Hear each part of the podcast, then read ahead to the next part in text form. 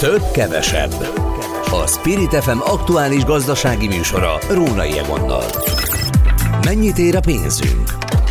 Hogyan érintenek minket a gazdasági intézkedések? Mi befektessünk? Vagy épp hogyan gazdálkodjunk? Minden, ami a pénztárcánkat érinti.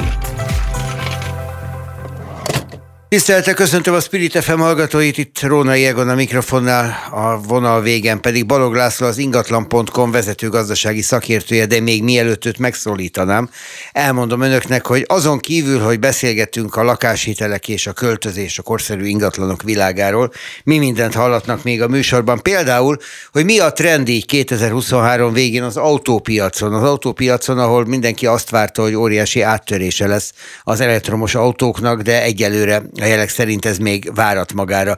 Beszélünk arról is, hogy a biztosítási piac milyen évet zárt, és mire számíthatunk mi a biztosítási piactól, és a biztosítási piac tőlünk, azaz, hogy a biztosítási díjak elszállnak-e a következő esztendőre. És beszélgetünk arról is majd, ami történik a forinttal, mert hogy megint elszállt, és erre a Magyar Nemzeti Bank nem egy szokásostól eltérő kamatcsökkentéssel válaszolt, hanem folytatta a 0,75 százalékos kamatcsökkentési ciklus, hogy ez mit okoz a forintnál, és hogy egyáltalán az elmúlt időszak gyengülésének mi volt az oka, erre is megpróbálunk választ találni. De akkor, ahogy mondtam, először az ingatlan piac és az ingatlan.com vezető gazdasági szakértője Balog László, jó napot kívánok! Jó napot kívánok, üdvözlöm a kedves hallgatókat! Hogyha a lakáshitelekről beszélünk, először is arról érdemes szólni, hogy ismét csökkennek a lakáshitelek. Ez szerintem azoknak, akik eh, mostanában gondolkoztak azon, hogy vegyenek-e fel vagy sem. Jó hír, sőt, lehet, hogy érdemes még egy kicsit várni, ha meg tudják tenni azt, hogy nem indítják el ebben az esztendőben. Igen, ez egy nagyon izgalmas kérdés, főleg így december közepén, mert most már azért túl nagy ok nincs a sietségre, hiszen ha valaki még idén szeretne ingatlant vásárolni hitelből, egyáltalán nem biztos, hogy a bankok ki tudják szolgálni azt a fajta igényt, amit lakáshitel formájában benyújtana hozzájuk, hiszen az év végén nem csak az ingatlan piacon nem nő a fű sem, de ilyenkor már a banki dolgozók is a karácsonyra készülnek leginkább. Ki ne viszont a, persze. Viszont az, az mindenképpen pozitív lehet a vevők és a hitelfelvevők számára, hogy a kamatszintek folyamatosan csökkennek, és ugye a, a felvezetésben is hallhattuk, hogy a jegybank is folytatta a kamatcsökkentő politikáját, 75 bázispontos csökkenés, hozzájárulhat ahhoz, hogy tovább csökkenjenek a lakáshitelek kamatai is, és ez, ez további könnyítés lehet a vevők számára, de azért még elég messze vagyunk attól a 6%-os életlani határtól, ami érdembeli keresletnövekedést okozhat a hitelpiacon, a lakáshitelek irányába, és ami felpörgetné a lakáspiaci keresletet. Erre valószínűleg 2024 végéig kell majd várnunk. Ugye most itt az történik, hogy megint egy kicsit lejjebb került a hitelplafon, a, kamatplafon egész pontosan, és már van olyan bank, amelyik ez alá is ment egy ajánlatával, tehát azért az látszik, hogy ez a 7% körüli kamatszint, ez, ez, ez nagyjából most már biztonsággal elérhető. Igen, ugye ez eddig keveseknek a kiváltsága volt, tehát eddig is voltak 6,8-6,9%-os kamattal kínált lakáshitelek, de ezek a úgynevezett pultaloli megoldások, egyedi kamatszintek voltak, amikor nem a hirdetményben megfelelő ajánlatot kaptak a legjobb ügyfelek, a legjobb adottságok, a legjobb pénzügyi helyzetben lévő hiteligénylők, hanem egy egyedi ajánlatot kaptak és ennek következtében gyakorlatilag a, a kamatszintek is így szépen csöndben araszoltak lefelé ezeknek az egyedi díleknek köszönhetően, viszont most, hogy 7,3%-os lett az az önkéntes kamatlafon, amit a bankok vár, vár, vállaltak, ez most már a szélesebb közönség számára is elérhető lesz, és látszólag úgy fog nőni a verseny a bankok között, hogy valójában szűkül, hiszen ha megnézzük, hogy már a publikus ajánlatok között szerepel ez az a 6,8-6,9%-os kamatszint, és a teteje 7,3%, akkor azt látjuk, hogy 50 bázispont van valószínűleg a legolcsóbb és a legdrágább ajánlat között, tehát a bankok keresni fogják a lehetőséget, hogy meddig mehetnek el, vajon elmennek-e a falig, mármint lefelé irányba. Tehát ez mindenképpen a vevők malmára hajtja a vizet, és a hitelfelvevőknek kedvez, de azért a hosszabb távú kamatszintek, tehát a, az öt éves bankközi kamatlábak már azt a azt a képet vetítik előre, hogy 2024-2025-ben már akár az 5-6 százalékos kamatszintek is elérhetővé válnak a hitelfelvevők számára. Igen, most 679 az, amit találtam, mint legolcsóbb ajánlatot. Ez a 20 millió forint kölcsönösszeg feletti hiteleknél érvényes ajánlat, tehát nem a 20 millió fölötti részre, hanem aki mondjuk felvez annál többet, ő kaphat egy ilyet. Hát nyilván ott több a bank haszna is, meg hát itt távlatosan gondolkoznak a bankok, mint ahogy az imént hallottuk Balog László is távlatosan gondolkozott, és már a jövőről gondolta azt, amit mondott az előbb. Na, térjünk vissza a jelenlegi helyzetre. 35 millió forint mondjuk mire elég, ami gyakorlatilag most az állam által tett legjobb ajánlat? Hogyha valaki értékesítene egy 25 millió forintos ingatlan részt, ez azért már a legkisebb településeken sem elképzelhetetlen, és föl, fölvesz hozzá egy 10 millió forintos hitelt, és 35 millió forintból gazdálkodna egy tovább Na itt álljunk meg egy pillanatra, mi most itt piaci hitelről beszélünk, ugye? Tehát nem valamiféle piaci... családtámogatási hitelről. Nem, nem, abszolút igen, piaci igen, alapon értem. történő hitelfelvételel akkor, akkor egy 35 millió forintos keretből gazdálkodva valószínűleg mindenki először azt nézné meg, hogy mik azok az ingatlanok, amik a lehető legolcsóbban elérhetők, és emellett a lehető legjobb minőséget tudják garantálni a vevők számára. Ezeket a, ezek közé a jó állapotú, újszerű felújított vagy új építésű ingatlanok tartoznak, és elég nagy a szórás az országban, hogy ugyanezért a pénzért, tehát ez a 35 millió forintért mit kapunk, hány négyzetméternyi jó minőségű ingatlant kapunk, gyakorlatilag van olyan része az országnak, például Budapest 5. kerülete, ahol alig 20 négyzetméternyi ingatlan jön ki ennyi pénzből, Viszont vannak olyan kis települések is, elsősorban Békés megyében, ahol akár 3-400 négyzetméteres ingatlan is kijönne, 35 millió forintból, ami jó minőségű ingatlant jelent. A probléma csak az, hogy ekkora ingatlan nincs a kínálatban ezeken a, legkisebb településeken, úgyhogy alaposan érdemes áttanulmányozni a kínálatot, mert, mert minden megyében van tetemes különbség, akár 6-7-szeres különbség a, a legolcsóbb és a legdrágább települések árai között. Na jó, persze itt az a nagy kérdés, hogy kit találunk olyat, aki mondjuk, és nem megbántani akarva mondjuk a Baranya megyei Basal település lakóit, de oda szeretne költözni 35 millió forintot ráköltve egy 361 négyzetméteres lakásra, házra, mert hogy itt egy ilyen adat is van. Tehát itt azért nem véletlen, hogy ezek az árak, ezek így állnak a négyzetméterekkel szemben. Pontosan, ez, itt minden összefügg mindennel, tehát ezeken a legkisebb településeken pont azért ilyen olcsók az ingatlanok, mert nincs rájuk nagy kereslet. Az igazából csodaszámba megy, hogyha ezeken a kis településeken még aránylag jó minőségű, vagy akár új építésű ingatlan találunk a kínálatban, mert az is ritka, hogy mondjuk valaki fantáziát látna egy ingatlan fejlesztésben, ilyen kis településen, ha ez nem valamelyik nagyobb város agglomerációs övezetébe tartozik. Tehát ebből a szempontból számítunk egyébként továbbiakban arra is, hogy az a fajta folyamat, ami megkezdődött még a 2010-es évek közepe vége felé, hogy a nagyvárosokból kiebb költöznek az emberek, ez 2024-ben is folytatódhat, hiszen ha akár az állami támogatásokról beszélünk, aki a legnagyobb összeget szeretné igénybe venni, vagy a legnagyobb támogatást szeretné zsebre tenni, valószínűleg még így is inkább a kisebb településeken, tehát nem a nagyvárosokban fogja megtalálni a, a számításait, hogyha családi otthonban gondolkodik. Hát igen, mert az 50 négyzetméter, ami mondjuk Budapesten optimálisan elérhető a 20., 21. és 23. kerületekben, amelyek azért nem a lakáspiac legfelkapottabb kerületei, az is hát azért nagy családdal eléggé reménytelen vállalkozás, ez maximum egy párnak igazán kényelmes.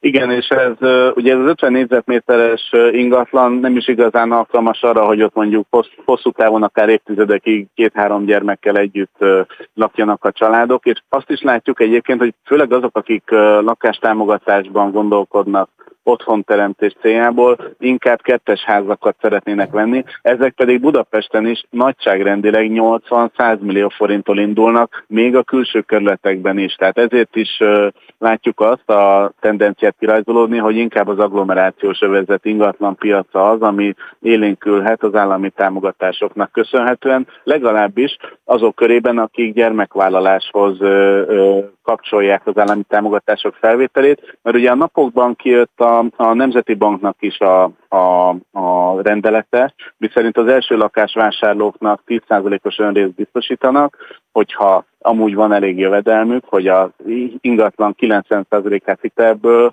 tudják finanszírozni törlesztő részlet formájában, viszont ugye itt már nem jelennek meg ezek a demográfiai szempontok, tehát ez minden fiatal, 41 évnél fiatalabb laká, első lakásvásárló igénybe tudja venni, gyermekvállalási céltól függetlenül.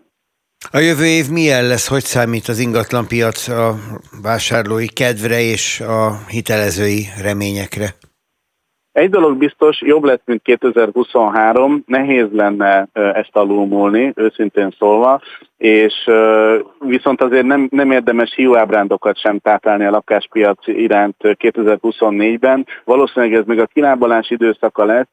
Az az előfeltétele a javulás, a helyzet javulásának, hogy csökkenjenek a kamatlábak. 2024 végére számítunk arra, hogy ez szélesebb tömegek számára elfogadható mértékű kamatcsökkentést okoz, ami ugye azért fontos a lakáspiac szempontjából, mert már olyan drágák az ingatlanok, hogy hitel nélkül nagyon kevesen tudnak mozdulni. Tehát 2024 végére és 2025 elejére számítunk egy újabb forgalomélénkülésre és lakáspiaci fellendülésre. Köszönöm szépen ezt a mai tájékoztatást is. Ebben az évben mi sokszor beszélgetünk itt a gazdasági magazinban, minden egyes alkalmat köszönök, és számítunk a tudásodra a jövő évben is, most pedig boldog karácsonyt és új évet kívánok az ingatlan.com munkatársainak, és Köszönjük neked is. szépen, és viszont kívánjuk minden kedves hallgatónak és a Spirit FM stábjának. Balog Lászlóval beszélgettünk, szervusz viszont hallásra. Köszönöm, szervusztok!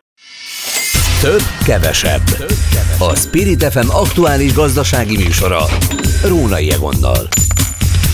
Folytatjuk a Spirit FM gazdasági magazinját, ez a Több-Kevesebb című műsor. Beszéljünk a biztosításokról, meg a biztosítókról is. Van itt egy hír, hogy három hónap erejéig veszteségbe csúsztak nyáron a biztosítók a viharkárok miatt, de azért olyan nagyon nem kell zokognunk, mert végül is még így is 4%-os növekedésnél tart a piac az MNB friss számai szerint. Ami nekünk annyiból rossz hír, hogy ezt nem kicsi uh, díjnövekedéssel sikerült a biztosítóknak elérni. Palko István a téma szakértője, a Portfolio.hu vezető vezető elemzője. Jó napot kívánok! Jó napot kívánok, köszöntöm a hallgatókat. Mennyivel drágultak a biztosítások, az évközi megkötött biztosítások? Hát nagyjából 20%-kal igaz ez a gépjármű biztosításokra és a lakásbiztosításokra is. Ugye az életbiztosítások esetében kevésbé beszélhetünk drágulásról, hiszen ott egy bizonyos szolgáltatásért, vagy egy megtakarítás fejében, vagy pedig egy kockázati elemért, például halálesetre kötünk biztosítást, és ott emelkedik a díj. Igazából ott sokszor attól függ a díjemelkedésnek a mértéke, hogy az eredeti szerződésben mennyire vállalta valaki azt, hogy indexálja, de a lakásbiztosítások és egyéb vagyonbiztosítások esetében szinte mindenütt érvényes az, hogy a, az előző időszaknak az inflációjának a mértékével emelkednek a díjak, így aztán igaz ez az utóbbi időszak inflációjára is, hogy kés, késlekedéssel jelentkezik a biztosításoknak a, a drágulásában, és most ennek a korábbi időszaknak az inflációját látjuk visszaköszönni a biztosítási piacon. Mondtam az előbb, hogy olyan nagyon ne sajnáljuk a biztosítókat, de hát a biztosítónak muszáj nyereségesnek lennie, mert ez biztosítja a fedezetet a megkötött szerződéseire. Így van, és nagyon komoly tőkekövetelmények vonatkoznak ugyanúgy a bankokra, ugyanúgy a biztosítókra is érvényes ez, és a növekedéshez szükségük van tőkére, és hát bizony az történt, hogy ha nem voltak nyereségesek, már pedig jó pár biztosító nem volt az az utóbbi né- néhány negyed évben, akkor tőkepótlásra szorultak, és néhány biztosítónál a zsebébe kellett nyúlni a tulajdonosnak, hogy pótolja ezt a bizonyos tőkét a, a biztosítójánál. Annál is inkább, mert hogyha összevetjük az adóterhelését a szektor szektornak más szektorokéval, akkor eh, sokkal nagyobb. Tehát mondhatni azt, hogy ta, talán a leginkább túladóztatott szektor Magyarországon a biztosítási piac. Hogyha megnézzük azt, hogy 100 forintunkból, amit befizetünk a biztosítóknak, díj formájában. Hogy hasznosulnak az összegek, akkor azt láthatjuk, hogy 100-ból 16 forint megy az államnak extra profitadó formájában, és mindössze egy forint maradt az év eddig eltelt részében a biztosítónak nyereség formájában. Mi lesz jövőre? A tendencia az nyilván, hogy ugyanígy nagyjából az árfolyamot követik a díjemelkedések, de hogyha valaki a jövő évre kötne biztosítást, akár most még év végén, azt érdemes megtennie, vagy azonnal jön majd egy díjemelésről szóló értesítés? Hát mindenképpen érdemes biztosítást kötni. Ugye az egyik legfontosabb motivációja évvégén az lehet ennek, hogy adójóváírás jár bizonyos biztosításokra, különösen a nyugdíj célú megtakarításokra, azon belül a nyugdíj biztosításokra igaz ez.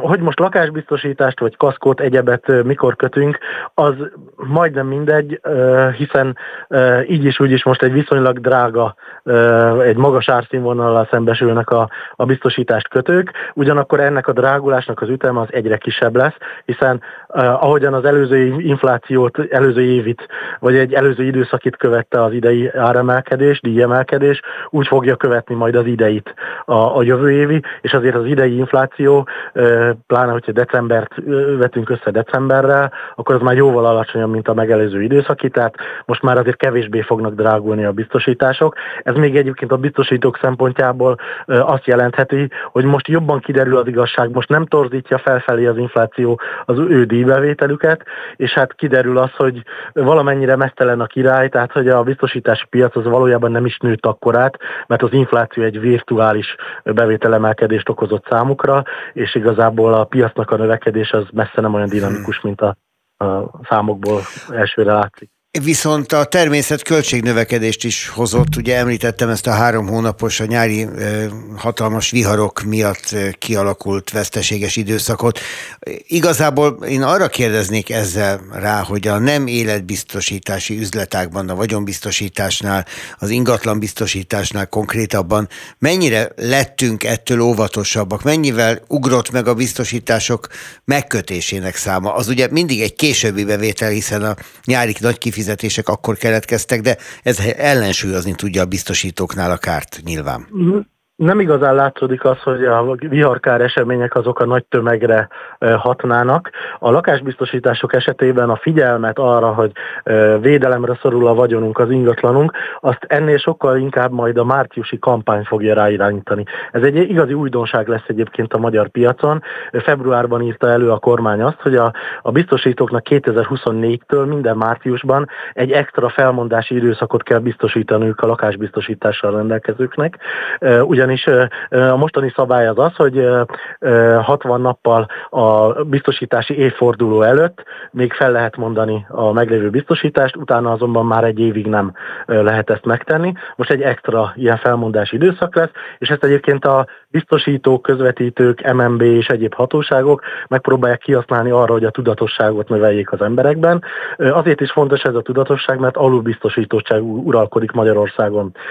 Két, két fogalom van, az egyik a penetráció, ami azt mutatja, hogy hány embernek van lakásbiztosítása, ebben jól állunk, több mint 70%-a a lakásoknak az biztosítva van, ugyanakkor a biztosításoknak a nagy része elavult, tehát gyakran találkoznak a biztosítósok 20-30 éve megkötött olyan szerződésekkel, amelyeket azóta nem frissítettek, nem aktualizáltak, ezért aztán csak nagy csalódás árán fizetik ki a különböző károkat a biztosítók. Nyilván a szerződés szerinti összegre, tehát hogyha 20 évvel ezelőtt ennyit ért az ingatlan, az most is annyit ér papíron a biztosítási kötvény szerint. Igen, ezeket ugye elvileg indexálták, így a biztosítási összeg is emelkedett, de ugye jól tudjuk, hogy az utóbbi időben a, az ingatlan piac az az átlagos inflációnál is nagyobb mértékben emelkedett, és az építőipari költségek, mert igazán a helyreállítási költség számít a biztosítóknak.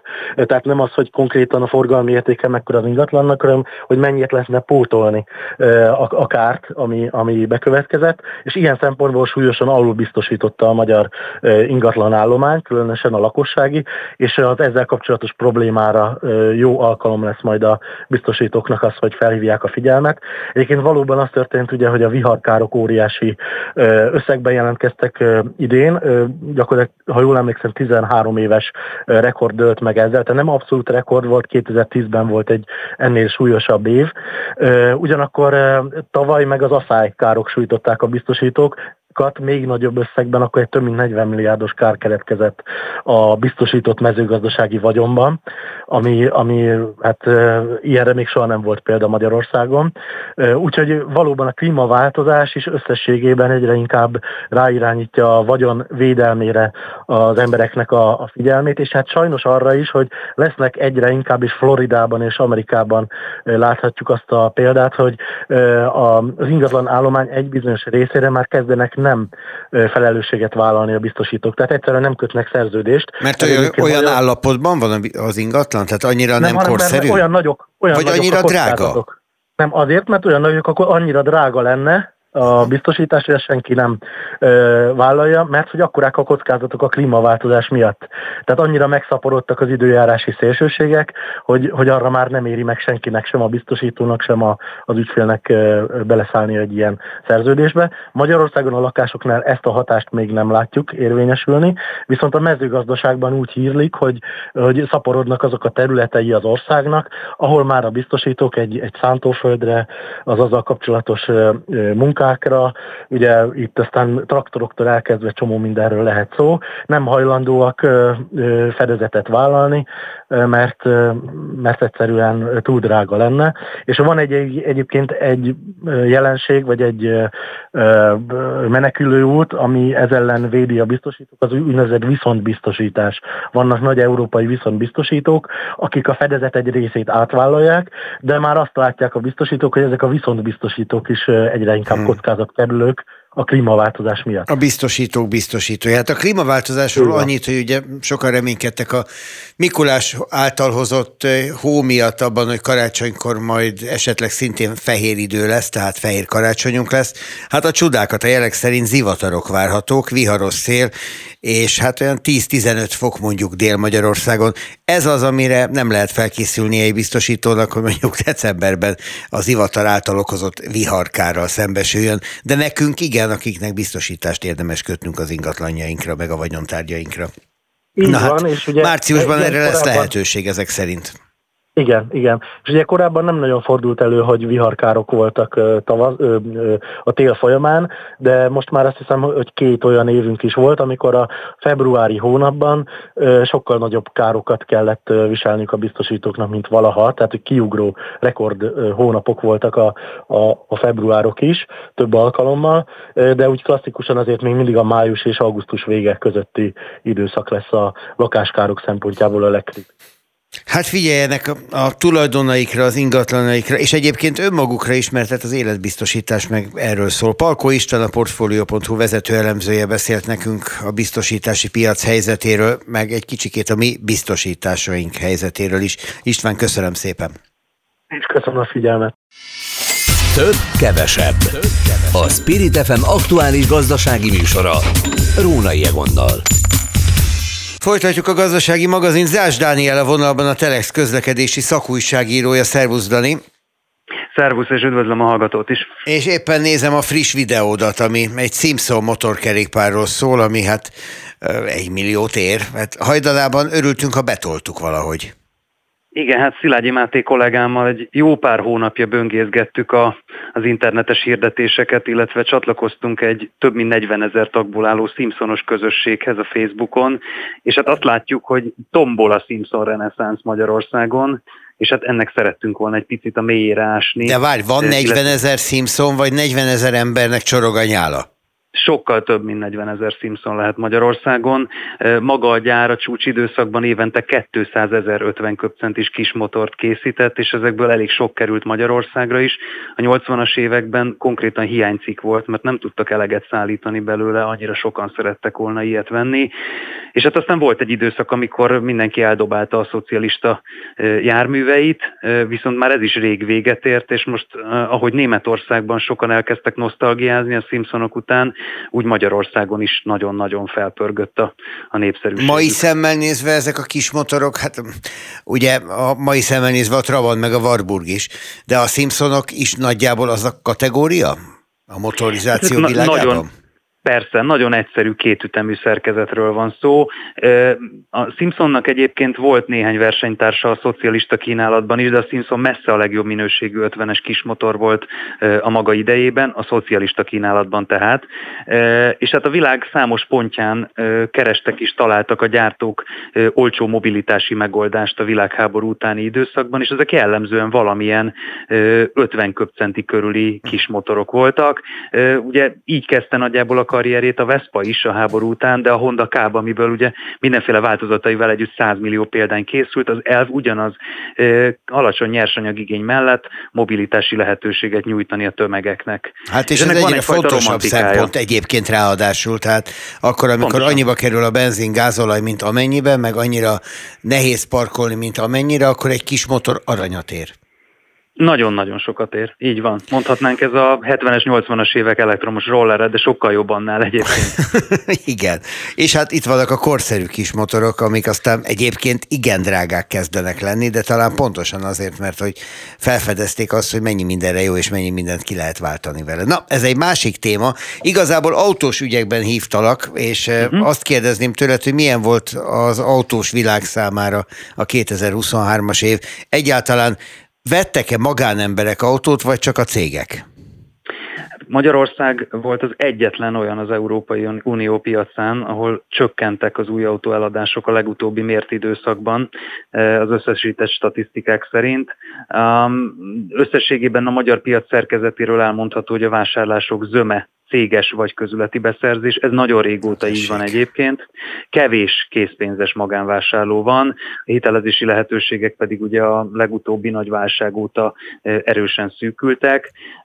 A magyar autópiac az használt autópiac, itt 9 adásvételből nagyjából 7,5-8 használt autóadásvétel. De várj, ezt hát a... úgy képzeljük, hogy a saját romjainkkal seftelünk, tehát eladó egy 20 éves cserélem egy 16 évesre? Hát nem ennyire drámai a helyzet, a használt autó is lehet nagyon jó, nyilván az előélet döntő, de összességében Magyarországon 15 év az autóállomány átlagos kora, az Európai Unió átlaga az 10 és fél év, Magyarországinál idősebb korú autóállomány Romániában és Bulgáriában van, meg azt hiszem talán Görögországban, de Románia és Bulgária biztos. Tehát idős autókkal járunk, viszont hogyha egy megfelelően karbantartott példányt talál valaki, ez nyilván nem lehet lehetetlen, de nem is annyira könnyű, azért évekig boldogan közlekedhet. Na hát a nem lehetetlen kategóriáról annyit, hogy nekem van egy ismerősöm, akinek autószerelő műhelye van, hát nem is műhely, az több állásos, sok embert foglalkoztat ezzel a dologgal, és ő meséli, hogy gyakorlatilag úgy jártunk most már az elmúlt két-három évben autószerelőhöz, hogy csak azt csináltatjuk meg, amit nagyon muszáj. Tehát ha nincs fék az autón, akkor csinálja meg a féket. Hát ezt kéne még cserélni, meg azt kéne kopog a... Jó, azt majd legközelebb minden nagyon drága lett, ami az autó fenntartásával kapcsolatos, és nem közteher típusú kiadás. Tehát a szerviz óradíjak azok sokszor több tízzer forintot érnek el. A gumiabroncsok ára is nagyon-nagyon megemelkedett. Ugye legutóbb erről beszélgettünk néhány héttel vagy egy-két hónappal ezelőtt. Ezt mindenki érzi, de annak, hogy sokszor rossz műszaki állapotú autókkal közlekednek Magyarországon, oka az is, hogy olyan a műszaki vizsgáztatás rendszere, mint az ementális sajt. Tehát tulajdonképpen tulajdonképpen, hogyha az autónak nincsenek drámai műszaki problémái, akkor lehet olyan műszaki vizsgahelyet találni, ahol meg fogja kapni a, lehetőséget a következő két évre az idős autó. Noha, ugye a módszertanban szerepel például emissziómérés és fékvizsgálat, tomi vizsgálat, egy csomó fajta szemrevételezéses és műszeres vizsgálat, csak hát a gyakorlat ezt sokszor felülírja. Ezért azt mondom, hogyha valaki autót szeretne venni, az ne adja föl, viszont semmiképpen ne adjon pénzt úgy egy használt autóért, hogy nem vizsgáltatta át, ez a tevékenység, tehát a független használt autó átvizsgálói tevékenység az egy igazi siker ágazat lett az utóbbi tíz évben Magyarországon. Hála az égnek, de még mindig sokkal több a fóka, mint az Eskimo, tehát van 3-4-5 szolgáltató a piacon, de hát azért évente egy olyan 700 ezer használt autó gazdát cserél, tehát nem győzik, és sokan nem fordulnak hozzájuk, mert 30-40-50 ezer forintba is kerülhet egy ilyen átvizsgálás, és hát az, a, az az általános logika, hogy azt is inkább a vételára költik, és ennél is rosszabb az, hogy kevesen tesznek félre a vásárlás utánra pár százezer forintot, miközben a használt autók eladói, főleg Magyarországon ritkán adják el az autóikat úgy, hogy azon újak a gumik, újak a fékek, vagy akár az összes lengéscsillapítót kicseréltették előtte. Hát persze, hát szabadulni akarnak tőle, nem hogy rákölteni, hát nyilván, persze. Hát igen, ez, ez a mi ez a, ez a, így van, ez a mi szemléletünk. Én vettem már Németországból úgy autót, hogy furra fel volt újítva minden. Tehát, hogy Igen, tényleg új gumikkal kaptam, friss Persze. szervizeléssel, olajcserével, tehát mint hogyha, mint hogyha magának csinálta volna az ember, és két héttel az eladás előtt csináltatta megerősítettem, én is vettem autót és motort is Németországból, vannak kint élő kereskedő ismerőseim, sőt Hollandiában is él egy ismerősöm, aki hivatalosan autókereskedőként dolgozik, egészen-egészen más ott az emberek tárgykultúrája, az autótartási szokások is, hogyha valami egy picit kopott, nem megfelelő, azt azonnal cseréltetik, de hát ez levezethető abból, hogy hogy aránylanak a jövedelmek hát ezekhez bizony. a szervíz és alkatrészköltségekhez. Mond, az elektromos autózás ütemesebb terjedéséhez a legnagyobb nehézséget ugyanez jelenti, hogy nincs rá pénzünk? Magyarország egy árérzékeny piac, így van, tehát itt a legolcsóbb elektromos autó, nem tudom, márkát mondhatok-e. Hát most ez esetben mondj persze. Ez, egy, ez a Dacia Spring Electric, ez egy mini autó, amelynek a listára több mint 9 millió forint. Más kérdés, hogy persze szalonautóként azért olcsóbbakat is lehet találni a Springből, csak ez nem egy teljes értékű villanyautó. Ezen a helyzeten valamelyest tud enyhíteni azt, hogy a világ legnagyobb autógyártóinak egyike a BYD, a kínai BYD megjelent Magyarországon, és részben olcsó, vagy az adott kategórián belül olcsónak számító villanyautókkal próbálja meghódítani egyébként az egész európai piacot rettegnek is tőle a tömeggyártók, hogy az eredeti kérdésedre térjünk vissza. Leginkább az történt az európai autóiparban idén, hogy a nagy európai autóipari vezetők felváltva kérik vagy javasolják az EU-s döntéshozóknak, hogy valamilyen módon vessenek gátat a kínai autó áradatnak, de hát erre eddig nem látszik egyszerű módszer, hiszen hogyha mi kereskedelmi szankciókat vezetünk be a kínaiakkal szemben, a kínai autókkal szemben, akkor ők ezt megteszik majd fordítva, és nagyon-nagyon jelentős Európa kitettsége Kínának, hiszen egy csomó európai vagy világméretű autógyártó Kínában gyártat, és nem csak a helyi piacra. Szóval, szóval ez történik leginkább, azt már nem is említem, hogy hogy az elektromos autó a jelenlegi technológiai szint mellett, és ezt hangsúlyozom, elsősorban annak jelent megfelelő megoldást, aki tud ö, otthon és vagy a munkahelyén tölteni, aki csak nyilvános töltőt tud használni, az nagyon kiszolgáltatott lesz ö, a töltőhálózat problémáinak, tehát hogy nem elég nagy itthon sem a lefedettség, ö, és hát annak, hogy a nyilvános töltés drága. Tehát összességében az autó üzemeltetése nem lesz annyival olcsóbb a hagyományos belső égésű motoros autókhoz képest, hogyha csak nyilvános töltőn kényt, vagyunk kénytelenek tölteni, hogy hamar behozza a, a, az árkülönbséget. Milyen érdekes, említetted a BYD-t, és ugye ez a kínai gyártó, amelyikkel kapcsolatban elmondtad, hogy milyen európai ellenérzések, és főleg német ellenérzések vannak. Na Magyarországon az egyik legnagyobb németországi automárka importőre vállalta fel a képviseletét, tehát szinte mintha oda menekülne az olcsóbb, megbízhatónak látszó kínai gyártó felé a nagy és nagy presztízsű európai autók кто. Érdekes ez olyannyira, folyamat. ez hát hogyne, hát két nagy autókereskedő cég ö, vette föl a palettájára a BYD autóit egyébként, és olyannyira igaz, amit mondasz, hogy ez megtörtént korábban az MG-vel is, ami eredetileg ugye brit márka, de valójában kínai tulajdonú most már majdnem tíz éve, és egészen korrekt villanyautókat is készít, de amiből Magyarországon sokat, vagy Európában igazán sokat el tudott eddig adni az MG, az egy egyszerűbb benzines konstrukció, illetve egy hibrid. Az a helyzet, hogy nagyon nehéz a globális autóiparba ilyen, ilyen védőgátakat vagy falakat építeni, ugyanis a technológiai átfedés az már nagyon régóta megvan a különböző autógyártó kontinensek között, és ami az autókereskedéseket illeti, az MG az nyitott kapukat döngetett, amikor az alkatrészellátási hiány miatt új autó hiány volt, és ő kereskedelmi partnereket keresett Európában, hiszen az MG, de egyébként a BYD is nagyon könnyedén tud szállítani, tartani, nincsenek igazán, és nem is voltak igazán hosszú várakozási idők, és nyilván amikor egy ismeretlen vagy a térkép széléről érkező gyártó be akar férkőzni a vevők bizalmába, akkor hosszú garancia időkkel tudja ezt például megtenni, mert az első vásárló, az első tulajdonos azt gondolhatja, hogyha mondjuk van 5-6-7 év, 5-6-7 év garancia az autóra, akkor őt nagy baj nem érheti. Na és most, ebben uh, valami igazság azért annyiból van, hogy legalább ha a szervizhálózat is megszületik hozzá, akkor van hova bevinni a következő években, hogy ez meg ez a bajom.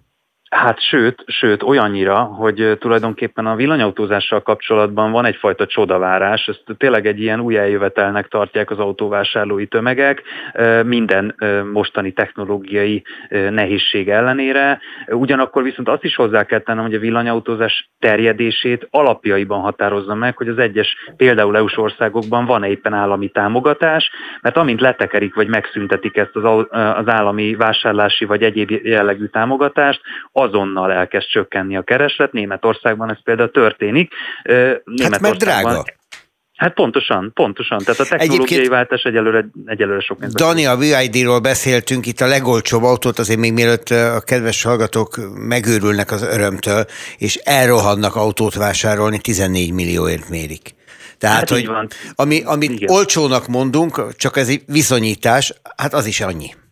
Hát is hozzá kell tennem, hogy nagyon olcsó új autó már nincsen, tehát akkor kicsit realizáljuk a hallgatónak a, a, az ár elképzeléseit. Most a beszélgetésünk előtt megnéztem, hogy milyen szalonautókat lehet venni Magyarországon, és hát a legolcsóbb szalonautók azért ilyen 6-7-8 millió forintos autók inkább, ezek általában Dacia-k vagy suzuki -k.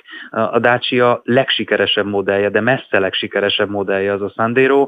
Ez egy ilyen nagyobbra nőtt kis autó, nagyon egyszerű kis autó egyébként, egyébként egy egyszerű benzines kisautó, ez is azért ilyen 5-6 millió forinttól elérhető, de egyébként Európában, és ez mindenképpen megmutatja a helyzet abszurditását vagy kettősségét, a Dacia Sandero az a, a Tesla Model Y-nal verseng az eladási lista élén. Egyébként a Tesla Model Y lesz az év legkeresettebb új autója, mert azokban az országokban, ahol nagy mennyiséget vásárolnak, ott általában van is autóvásárlási támogatás, és a Teslának például úgy szavaztak bizalmat az előző évtized elejétől kezdve, hogy nem volt jelentős szervizhálózat lefedettsége.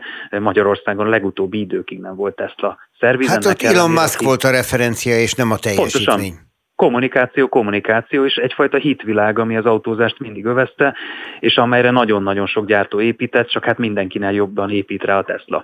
Hát csak visszafordulunk ahhoz a Simpsonhoz, amivel kezdtük a beszélgetést. Mennyi Simpson tudunk még ma is venni egy autó árából? Hát és egyébként ennél sokkal korszerűbb kismotort, meg nagyobbat is mennyit. Hát optimális közlekedési megoldásokra kell törekedni. A Simpson egyébként inkább szimbólum, mint jármű szerintem, tehát azért a, a jelentősége ebből a járműves szempontból, vagy a praktikum szempontjából nem nagy Magyarországon. Akik szeretik és adják, veszik a Simpsont, azok egy kicsit nosztalgikusak, és hát erre, erre lehet építeni. Németországban, ahogy mondtam, ugyanez zajlik, ott két-három-négy ezer eurókért mennek a használt Simpsonok. Dani, van ismerősöm, akinek három trabantja van. Mondjak még valamit? Hát nekem is van ilyen ismerősöm, és hogyha az ismerősöd kikacsint Németország felé, azonnal talál rá vevőt, mert hát a Trabantnak is elég komolyan ereszt. Ajaj. Na jó, ezt jövőre folytatjuk. Boldog karácsonyt neked! Viszont kívánom. És töltsétek kellemesen az ünnepeket. Zács Dániel, a Telex közlekedési szakújságírója volt itt velünk. Szia, Dani! Szervusz! Több, kevesebb. Több, kevesebb. A Spirit FM aktuális gazdasági műsora. Rónai Egonnal. Az MNB monetáris tanácsa döntött, miután a forintot elég régóta, elég rendesen ütik, nagyon sokan várták ettől a mai döntéstől, hogy valami történik a forint árfolyama tekintetében. Hát megnézzük, hogy mi a, a, az elmúlt hetek folyamatának oka, és hogy mit eredményezett a mai 0,75 század pontos csökkentés. Regős Gábor, a Makronom Intézet szakmai vezetője a vonalban. Jó napot kívánok! Jó napot kívánok, köszöntöm a hallgatókat. Virág Barnabástól tudjuk, hogy 100 bázispontos kamatcsökkentés is szóba került, ma ebből lett 75 bázispontos kamatcsökkentés, ez a 0,75 század százalék. A jelek szerint ez nem volt elég arra, hogy a piacot olyan nagyon megnyugtassa, mert egy villanat, villanásnyi erősödés után ismét gyengülésnek indult a forint. Igazából mi történik a magyar fizetőeszközzel? Menjünk vissza az első tagmondatig, tehát hogy 75 vagy 100 bázispont, ugye valóban az hangzott el a mai tájékoztató, hogy két forgatókönyv volt, a 75 és a 100 és a, 100, és a 75 nyert. Ugye itt arról van szó, hogy egyébként, hogy a jegybank korábban a 75-öt harangozta be, tehát ez volt a várt forgatókönyv, hogyha megnézzük a piaci várakozásokat, azok is ezzel a 75 bázisponttal számoltak. Tehát ennek elvileg semmilyen mozgást nem, kell, nem kellett volna okoznia, és hogyha megnézzük az árfolyamot, akkor két órakor, ugye amikor kijön a főszám, tehát hogy 75, akkor nem is történt semmi egészen három óráig, amikor is megjelent a közlemény, illetve ugye elkezdődött a tájékoztató, most akkor történt szép fokozatosan egy ilyen másfél forintos gyengülés, most ilyen 384,5-384,6 környékén járunk. Hát egyébként elég sok minden történt azért az elmúlt hetekben, olyanok is, amelyeknek erősíteniük kellett volna a forintot, de ez igazából olyan nagyon nem történt meg, illetve hát vannak évvégi hatások, amik pedig gyengítik a forintot, ez így volt az elmúlt években is mindig, Hogyha, hát ez ha, sem meglepő. Ha azt nézzük, hogy a magyar gazdaság eh, fundamentumai milyen állapotban vannak, akkor ezek voltak ennél sokkal rosszabb állapotban is az elmúlt egy-másfél évben. Ugye csökken az infláció, nagyjából azt lehet mondani, hogy az Európai Uniós források legalább belátható távolságra kerültek, egy részüket be is jelentették már. Növekedést vár a jövő évtől gyakorlatilag minden szakértő és az Európai Unió is. Tehát azt lehetne mondani, hogy egy fok sokkal jobb a helyzet, mint amilyennek látszott fél évvel ezelőtt, csak éppen ezt nem érzékeljük mondjuk a forint árfolyamán.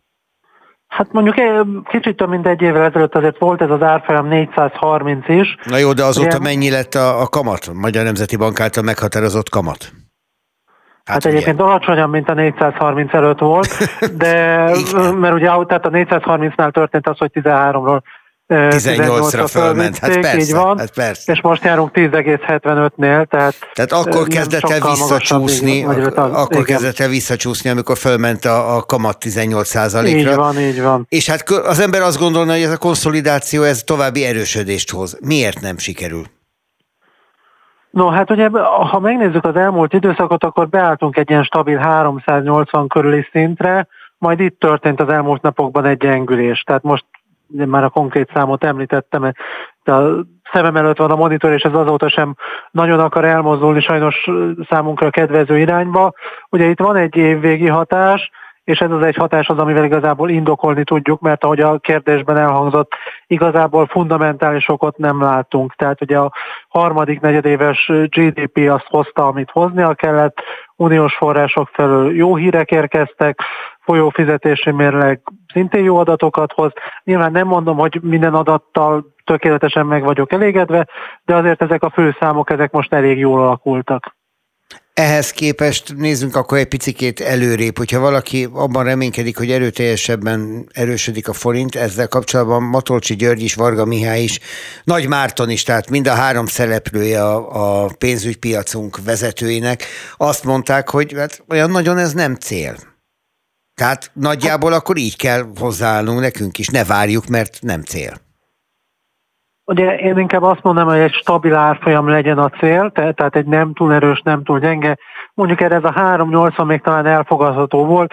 Én szívem mélyen egy 3,70-et is szívesen láttam volna, tehát hogyha ennél a 3,80-nál be tudnánk ragadni, az talán nem lenne olyan rossz. Ugye évvégén szokott lenni egy kis gyengülés, majd egy kis erősödés az év elején. Itt ugye banki pozícióknak a nyitása, zárása, mérleg megfelelés, ilyenek történnek ilyenkor. Hát reménykedni lehet, árfolyamat azért azt gondolom, hogy nehéz előrejelezni egyébként. A tőzsde... én is mindig baj, mindig gondba vagyok, hogy mikor vegyek eurót. hát pedig, hogyha a szakértő sem tudja, képzelje el azokat, akik nem értenek hozzá. Viszont a tőzsde hogy reagált arra, ami történt a Nemzeti Bank döntése alapján? A tőzsdénél ugye érdemes megnézni a főbb árfolyamokat, nézzük meg mondjuk az OTP-t. Az OTP az most 1,3%-os pluszban van, kettő órakor olyan 15.855-ön állt, most 15.930-on.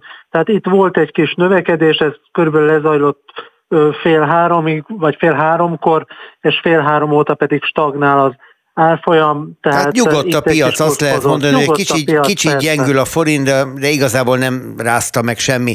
Milyen jövő évünk lesz ebből a szempontból? Valuta, deviza, tőzsde, egyáltalán a magyar gazdaságtól mit vár? Uh, hát a magyar gazdaságot előre, egyszerűbb előrejelezni, mint a tőzsdét. Ugye a tőzsdé azért az elmúlt időszakban nem alakult rosszul, forint árfolyamban azért, hogyha az elmúlt évek tendenciáit nézzük, akkor azért egy kismértékű leértékelődést a pessimista nem, nem zár ki. Hogyha azt nézzük, hogy jönnek uniós források, ez jól hat a folyófizetési mérlegre, akkor azért azt gondolom, hogy ezt el lehet kerülni. Hát itt nyilván kérdés a kamatpolitika, a kérdés, hogy mit csinál az LKB, mit csinál a Fed, ugye ezért a Fed is sajnos hat ránk, illetve hát növekedésben még 3,6%-ot becslünk a jövő évre, itt talán az átlagnál optimistábbak vagyunk, inflációban pedig egy 5,6%-ot, itt egyébként az átlagnál pessimistábbak vagyunk. De ahhoz képest, amit átéltünk az elmúlt egy-másfél évben, ahhoz képest ezek a számok, mondom még egyszer, tulajdonképpen alapokat tekintve nem is olyan rosszak. Regős Gábor, a Makronom Intézet szakmai vezetője volt a vonalban. Lehet, hogy még idén beszélünk, mert nekünk a két ünnep között is van műsorunk, de ha nem, akkor boldog karácsony, boldog új évet, és akkor majd jövőre. Boldog karácsony, boldog új évet a hallgatóknak is. Viszont hallásra. Minden jót kívánok viszont hallásra. Elbúcsúzom a kedves hallgatóktól is a mai napra, és aztán holnap megint találkozunk, legalábbis remélem. Somodi Solymos Eszter volt a mai műsor szerkesztője, én Róna Jégon vagyok. Viszont hallásra.